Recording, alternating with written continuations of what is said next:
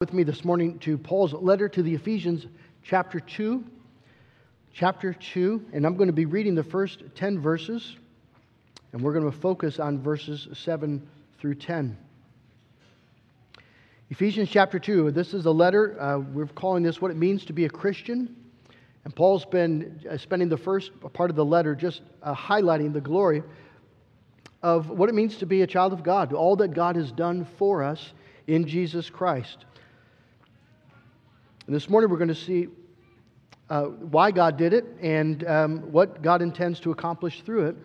And so let's give our attention to God's Word. Ephesians chapter 2, beginning at verse 1.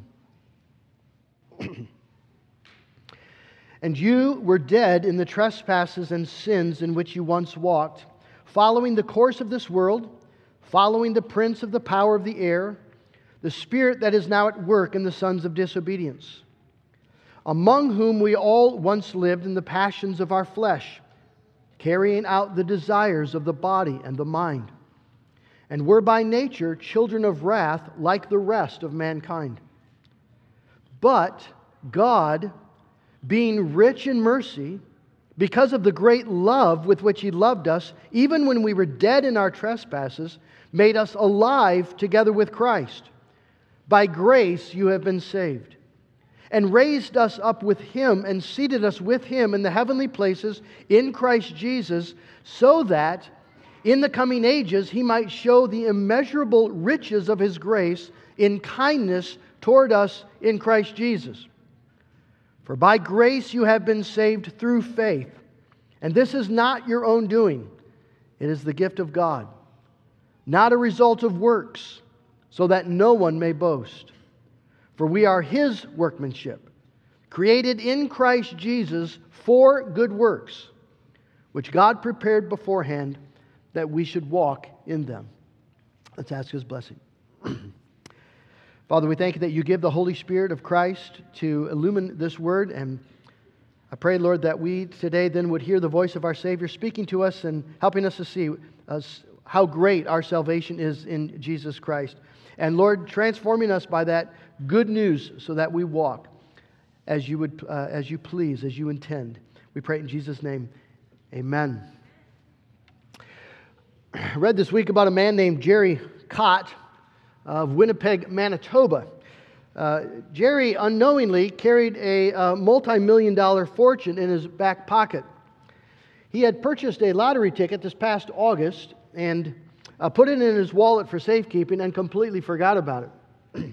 Well, just uh, last month, he was uh, clearing out, cleaning out his wallet and realized that the ticket was still there, and so he took it in, and to his astonishment, discovered that he had won $20 million. Uh, for months, Jerry was walking around with $20 million in his back pocket, and he had no idea. Uh, think of the decisions that he made um, and opportunities that he missed and fears that he faced because he was clueless about um, the wealth that actually belonged to him. Uh, maybe that's you uh, this morning. In fact, I would say that every Christian, to some degree, uh, walks around unaware of the wealth that we have been given in Jesus Christ. Uh, we carry with us a fortune of infinite value, a treasure of lavish grace and eternal glory and honor in Jesus, and we so often are not aware of it. Uh, it, it, fails to function in our life. If someone followed you around and was uh, in, maybe inside your brain listening to all the things you worried about and got upset about, um, would they deduce that you were clearly convinced that you were a precious, beloved child of God, your heavenly Father, who sovereignly rules over every atom in the universe for his glory and for your good? I doubt that's what people would, would deduce. Uh, we live so often like spiritual orphans when we are, in fact, blood bought, dearly, uh, dearly beloved, and eternally committed to the children of God, committed to the purposes of God. We, we need to uh, have the scriptures help us understand the glory uh, that belongs to you if you're a Christian. Last week, we, um, we sort of ended up by saying, What should our response to this gospel be? And the response should be, Thank God I'm a Christian. Thank you, Lord, for making me a Christian. I hope that you've been praying that way this week. Thank you, Lord, for making me a Christian. That needs to become our identity. I am a child of God. I belong to Jesus Christ. And this morning, uh, we're going to dive into a little more deeply what that means. Paul, is, as we noted last week, has been trying to highlight the glory of what it means to be a Christian by comparing it, contrasting it to what we used to be like. As for you, you were dead in your trespasses and sins. Not mostly dead, fully dead, right? Spiritually, completely dead to the glory of God, dead to any ability to, uh, to rescue ourselves, rouse ourselves. Uh, we were dead in sin, enslaved to the forces of evil, the world, the flesh, and the devil. We were sons of disobedience, objects of divine wrath. That is a really dire picture. And Paul says that's the truth of every person outside of Jesus Christ. But the miraculous good news of the scripture is that, but God, being rich in mercy, because of his great love with which he loved us, made us alive together in Christ. By grace you've been saved. And raised us up with Christ uh, and seated us in the heavenlies in Jesus Christ. God is rich in mercy and abundant in love, and that changes everything as God has intervened in our life and rescued us from uh, the deadly peril we were in. And so this morning we're going to continue to unpack what it means to be saved by grace. And we're going to first look at the principle of grace itself, and then, uh, or first uh, the, the purpose of grace, and then the principle, and then we're going to look at the, the product. What does God intend to accomplish um, through these, this salvation by grace? So, first, we're going to ask the question concerning the purpose of grace what was God seeking in the salvation of sinners?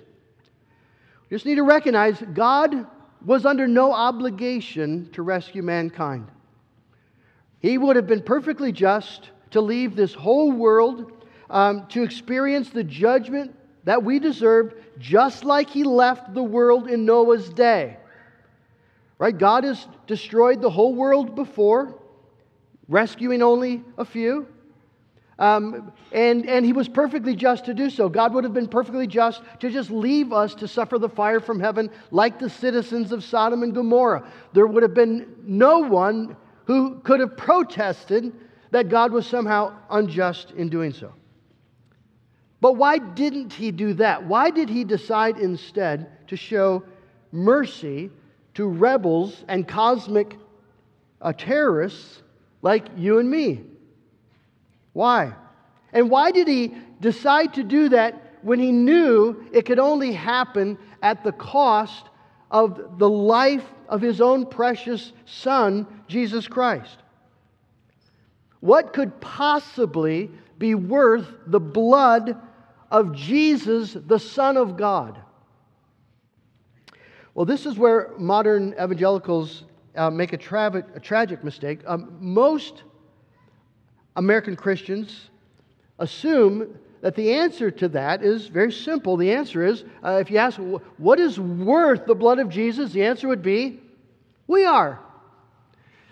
We're worth it. Um, many assume that's, that's the message of the cross. The cross reveals the greatness of man's value. And so uh, what was worth the sacrifice of, of Jesus? People would say, well, we, we were worth it. I remember a, a song that I don't hear anymore. I'm, I'm thankful about that. I remember being in a, in a, we were on vacation, we were in a church, and they just sang it over and over, and, and it, was, it was very difficult for me.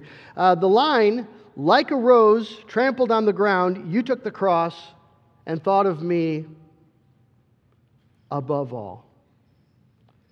Now that it's not it's not heresy. It is just really bad. you took the cross, Jesus, and you thought of me, Dale Van Dyke, above everything else. I am so thankful that's not true. What in God's mind was worth the sacrifice of his son. Paul tells us in verse 7 that God gave his son and made us alive after he put his son to death and made us alive in Jesus Christ and seated us with Christ so that, it's a purpose, right? So that in the coming ages he might show the immeasurable riches of his grace in kindness toward us in Christ Jesus. Now, that word show can also be translated uh, to demonstrate, to, just, to display, make known, reveal, magnify. Uh, you, you find the same word in Romans chapter 9, 17, where Paul says, uh, The scripture says to Pharaoh, For this very purpose I've raised you up, that I might show my power in you, and that my name might be proclaimed in all the earth. So, what does the scripture say? If you ask the question, why did God raise Pharaoh up? The answer is to show, magnify his power in defeating Pharaoh so that, to the end, that God's name might be proclaimed in all the earth. God raised up Pharaoh to demonstrate the glory of his power. You got the same idea 1 Timothy 1.16. Paul talks about what a wicked man he had been before he was converted. And he says in, in 1 uh, Timothy 1.16, But I received mercy for this reason, purpose, that in me, as the foremost, Jesus Christ might display his perfect patience as an example to those who were to believe in him for eternal life. So if you ask the question, why did God save Paul, formerly Saul, right, that, that monster, evil man. He was, he was an awful, awful man, persecuting the saints. Why did he, why did he save Paul? And Paul's answer is he did it to demonstrate, make known, display his perfect patience to save those who are to believe. And so this morning, you see, if, if you think if you ever think that God has run out of patience with you, Jesus saved Paul to display to you his infinite patience. That's what the word means. So why did God save sinners like us? Well, Paul says so that God could display, show, reveal the immeasurable riches of his grace. How do you, how do you display something like grace? You can't display grace to sinless angels. You can show lots of things to sin, sinless angels, but you can't display grace. Because grace, you see, is a, is a kind, loving response to sin. It is a, it's a generous, loving merciful response to evil. Where evil is, does not receive that which it deserves, but it receives precisely what it does not deserve infinite kindness and mercy. And so you see, God's passion is to reveal to men on earth and angels in heaven and demons in hell the, the magnificent glory of his immeasurable, infinite, limitless wealth of grace as he shows infinite kindness to sinners and rebels like us. That's why God saved us. That's his ultimate purpose. His primary purpose in our salvation is not to prove how worthy we are, but how glorious and gracious and good he is. And that's, that's really good news. Some people stumble over this because it just doesn't seem it seems sort of egocentric on God's part that he would go through all that effort just to make himself look good. Um, it is egocentric on God's part. Praise God. There is nothing more worthy of glory than God Himself. And let me just ask you this which heaven would you rather be in? The heaven where we all marvel at how worthy we are, or the heaven where we fall down and worship and praise God for how gracious and glorious He is.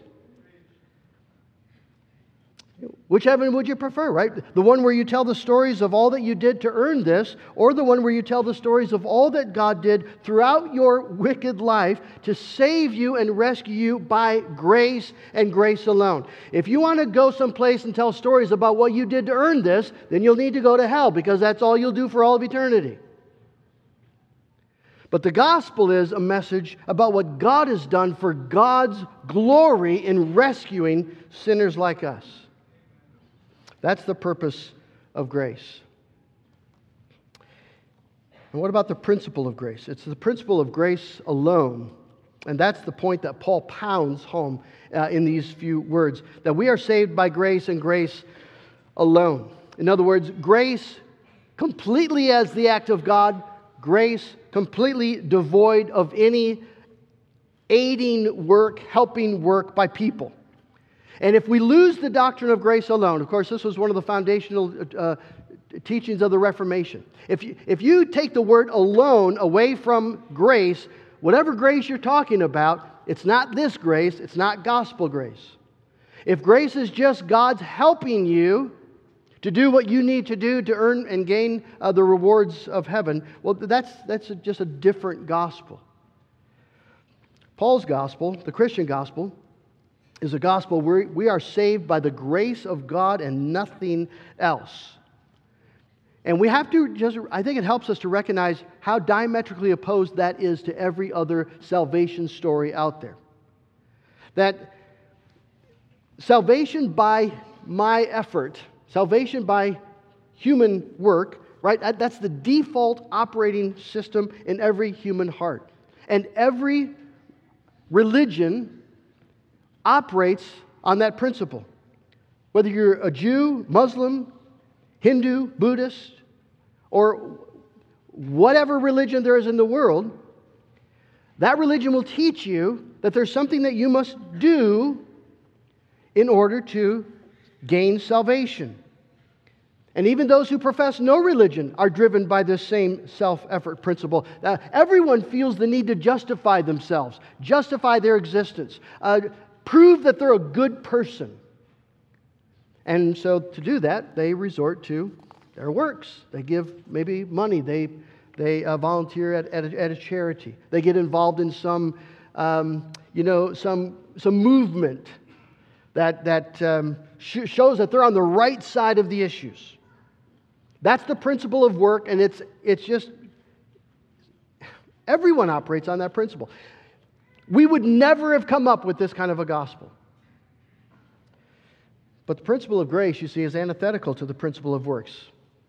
You're either saved by grace and grace alone, um, or you're saved by your work, and never by a combination of the two. Uh, Paul says in Romans 11 6, but if it is by grace, salvation, it is no longer on the basis of works, otherwise, grace would no longer be grace. This is our quarrel with the Roman Catholic Church. That uh, the Roman Catholic Church believes in grace. They talk about grace, they preach grace. It's the grace that God gives to help you do the things that you need to do in order to merit the reward of heaven. That's a different gospel. Paul wants to pound home the point that we are saved by God's work, God's mercy, God's love, God's grace alone. Notice how he does that in this text if you have your Bible open.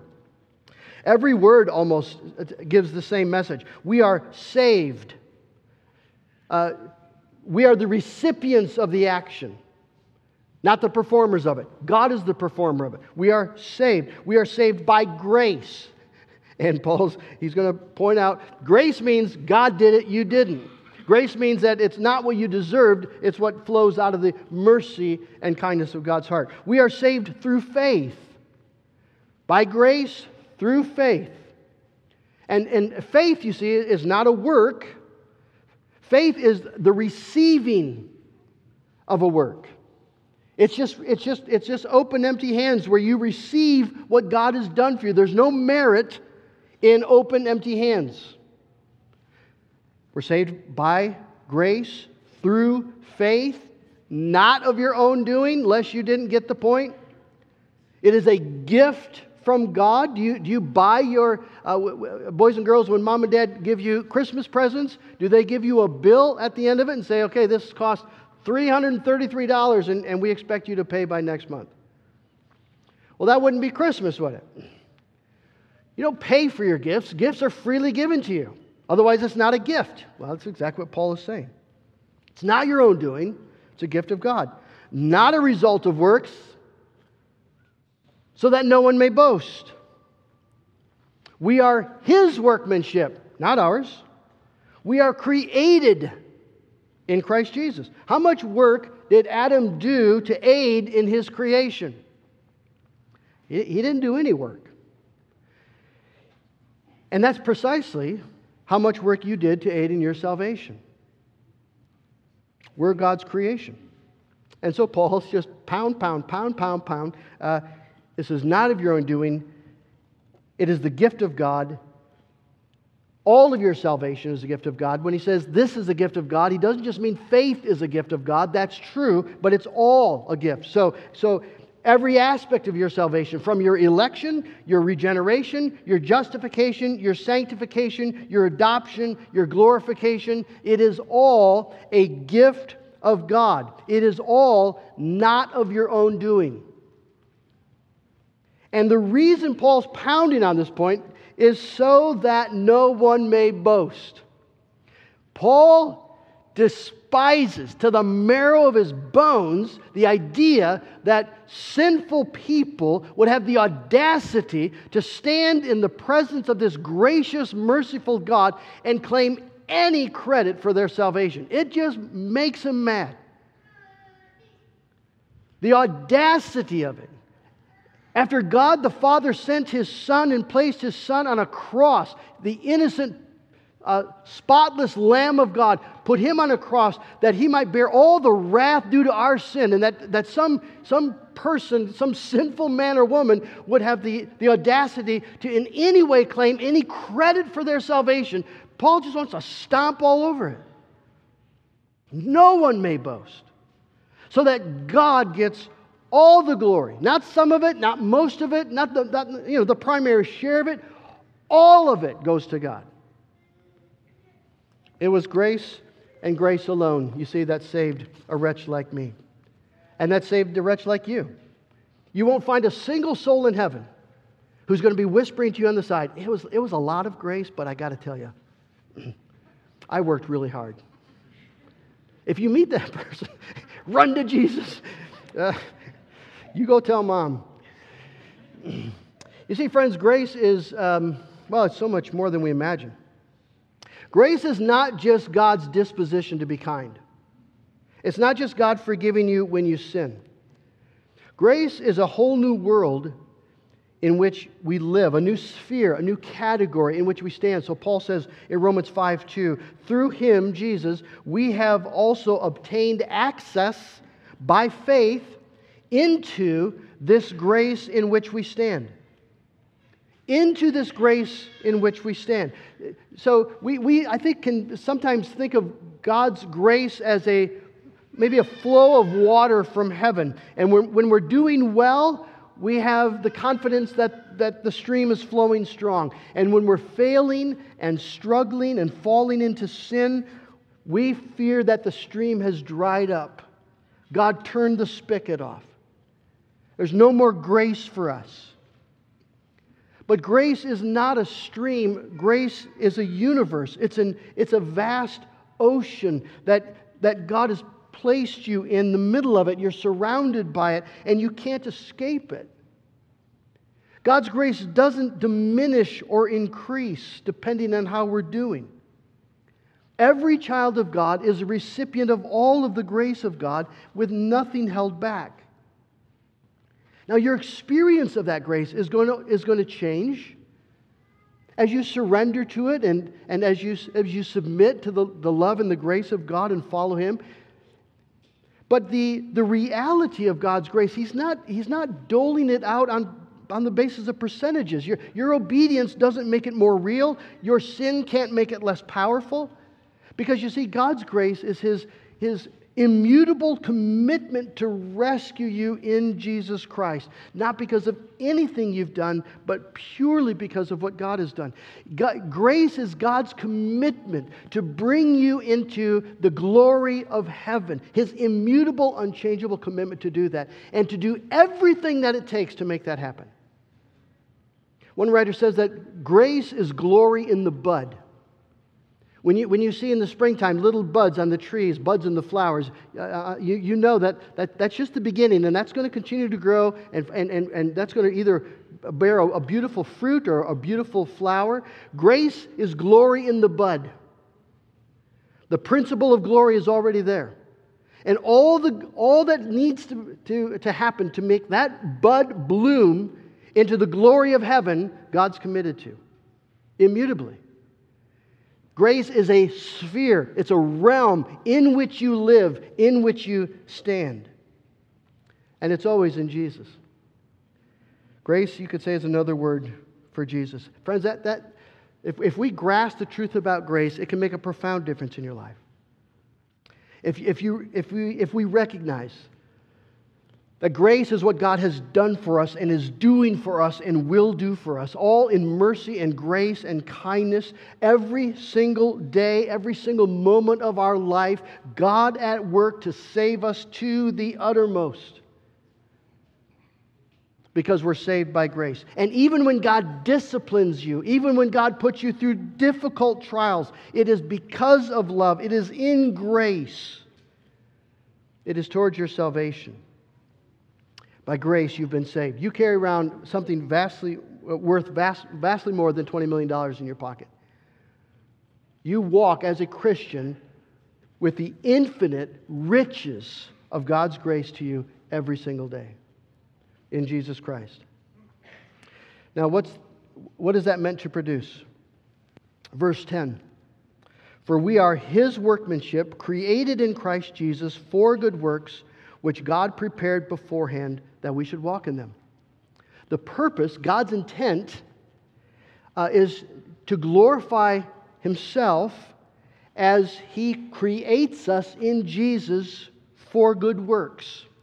When, Paul says that we are God's workmanship, the word there is, uh, well, we get our word poem from that, that Greek word. It, it's the idea of, uh, of artistry. It's a word you would use to refer to a, a great painting or, or great piece of music or sculpture. It's a, mas- it's a masterpiece. And, and the Jerusalem Bible actually translates this we are God's work of art. Uh, how many of you feel like a work of art? Just raise your hand. Most of us feel like, all right, a disaster, like the, the you know the wheels are falling off, or um, we're just we're just kind of hanging on. Very very few of us feel like a work of art, and yet the Bible says that that's exactly what we are. We are uh, God's work of art whereby God is displaying the truths about his glory and power and mercy and kindness and grace. The word created has the same idea. If you think about creation, what is creation? Creation is a it's a masterpiece of, of God. Uh, what are the heavens telling? The heavens are telling the glory of God. God is revealing His glory in the things that He has made. And what is true in the natural world is, is true in the spiritual world. God has created a church in Jesus Christ as a new creation through which He is displaying to the world and to the, the, the, the forces in the heavenlies the truths about His glory. Paul will say in the next chapter, chapter 3, verse 10, that uh, through the church, the manifold wisdom of God is made known to the rulers and authorities in heavenly places. Friends, we are created in Christ as a display of divine glory. You got you to let that settle in.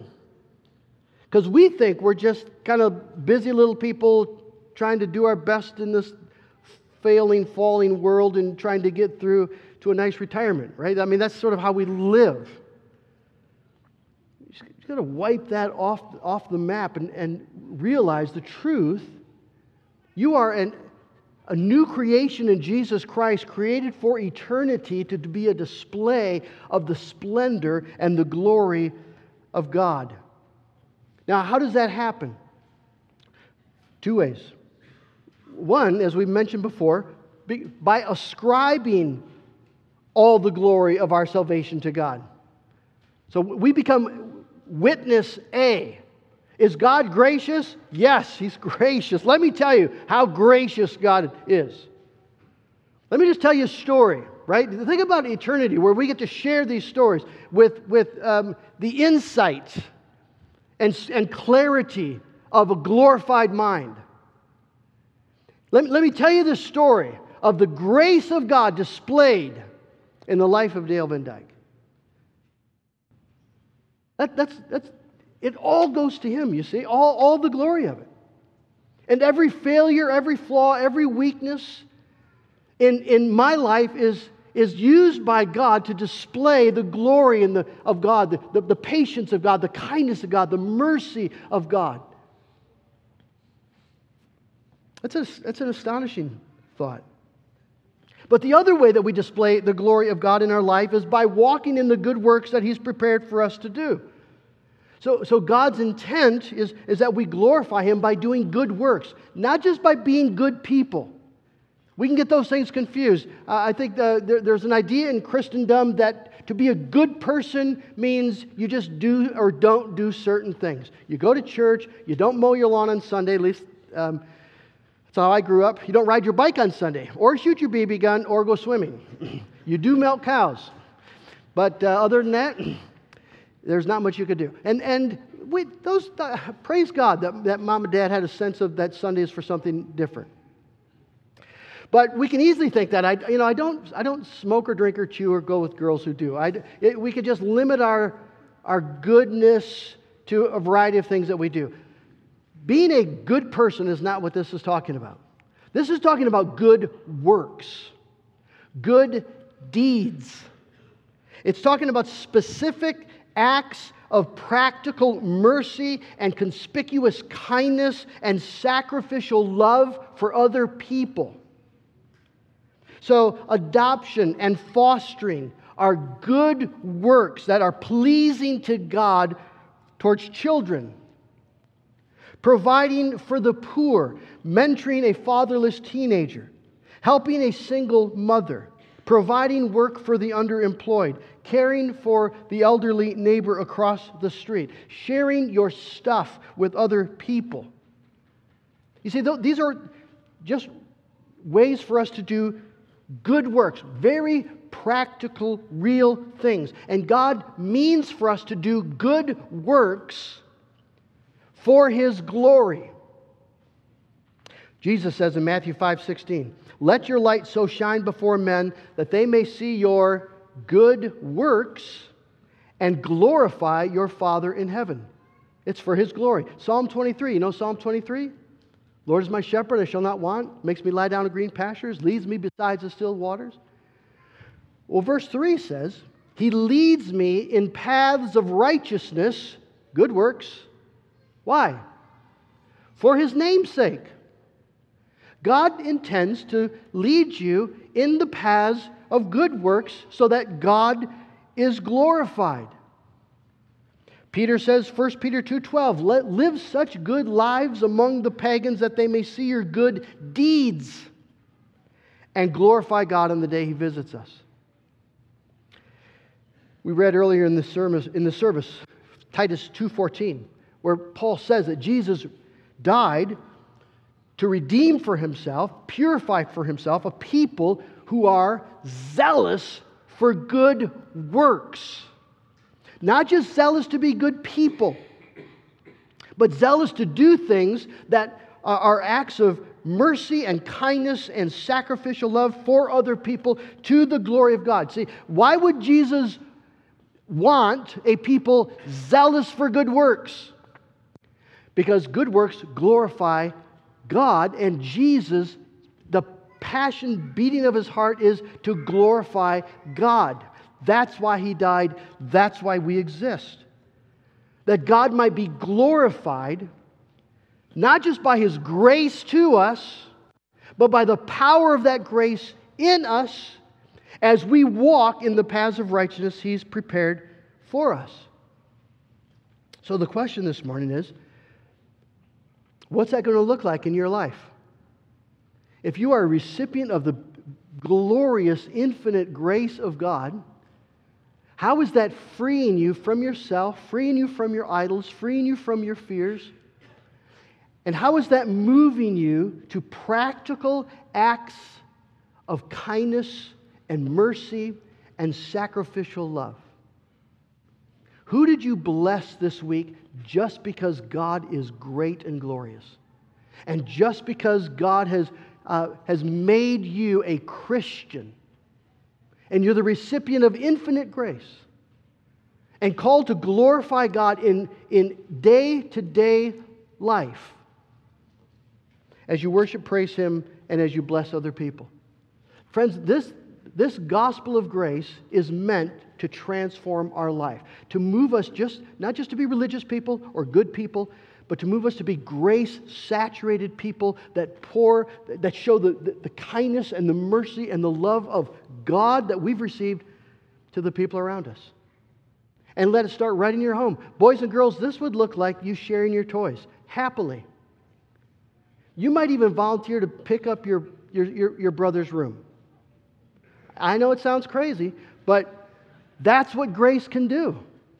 This might move you, husbands and wives, to actually confess your sin to each other and forgive each other. Because it's a work that's pleasing to God. It's something that manifests the truth of the gospel. Maybe this, this moves you to an act of just unexpected generosity as you see somebody in need and God's given you the ability to meet that need and you write the check and you bless them. Or maybe more, you, you, you, you prayerfully think about adoption and fostering. Or you think about how God could use you at whatever stage in life you are. How could God use your life to display His glory? May God give you wisdom as you prayerfully consider it. Amen. Oh, God in heaven, what an amazing thing it is to be a Christian. To be people who've been rescued from our bondage and our sin and who've been called to this glorious new purpose to live for the glory of God. Father, I thank you for all the ways that you magnify your name through the church. I thank you, Lord, for the ways that you have shown your grace in countless ways to us. And Lord God, I pray that we would have a sense of your calling on our life now, your desire that we live a life that is intentionally pursuing, zealous for good works for the glory of God. That we would surprise people with kindness and grace and mercy and love. That they might see something true about our God and might be moved to glorify Him. Father, I, I pray that we would, we would just see lives being transformed right here, our own, and marriages and families, as, as, as we lay hold of all that you've done for us and all that you promise for us eternally in Jesus, what it means to be a Christian. And then we live, Lord, in the, in the glorious freedom to serve and love for the glory of God. And we pray that Jesus Christ receive the praise. Amen. Let's close together by singing of the grace of God. Would you stand with me? Let's sing.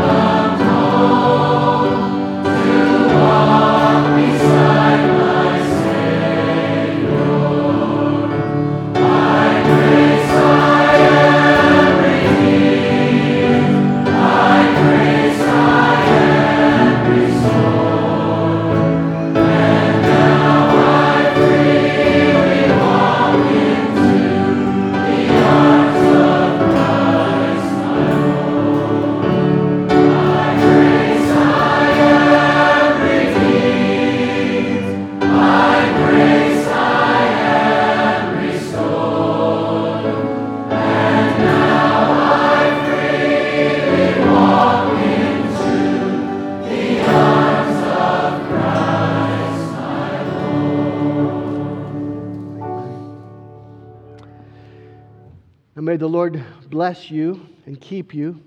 The Lord make his face to shine upon you and be gracious to you. The Lord lift up his countenance upon you and give you his peace. Amen.